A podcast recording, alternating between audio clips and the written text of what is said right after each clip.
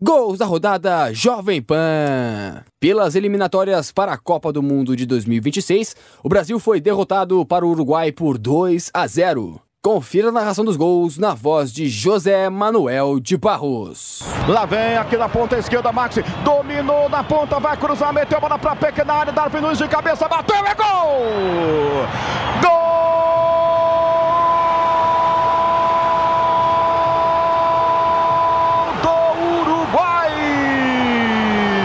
Grande jogada pela esquerda, o cruzamento correto na linha da pequenária. Nunes de cabeça venceu Ederson para colocar a bola na rede, para fazer a festa uruguaia no centenário. Explode a torcida do Uruguai que larga na frente. Vai ter checagem do VAR sobre a condição lá na ponta esquerda do Max Araújo. De qualquer forma, foi uma grande jogada e o toque de cabeça do Nunes colocando a bola na rede. Faltando três minutos para o intervalo no placar das eliminatórias sul-americanas. Uruguai 1, Brasil 0. Ederson, essa aí passou!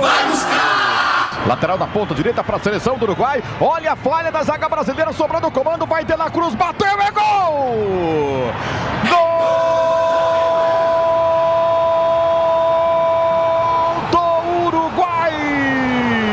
Faltando 14 minutos para Bola na área, tinha mais gente do Brasil do que do Uruguai.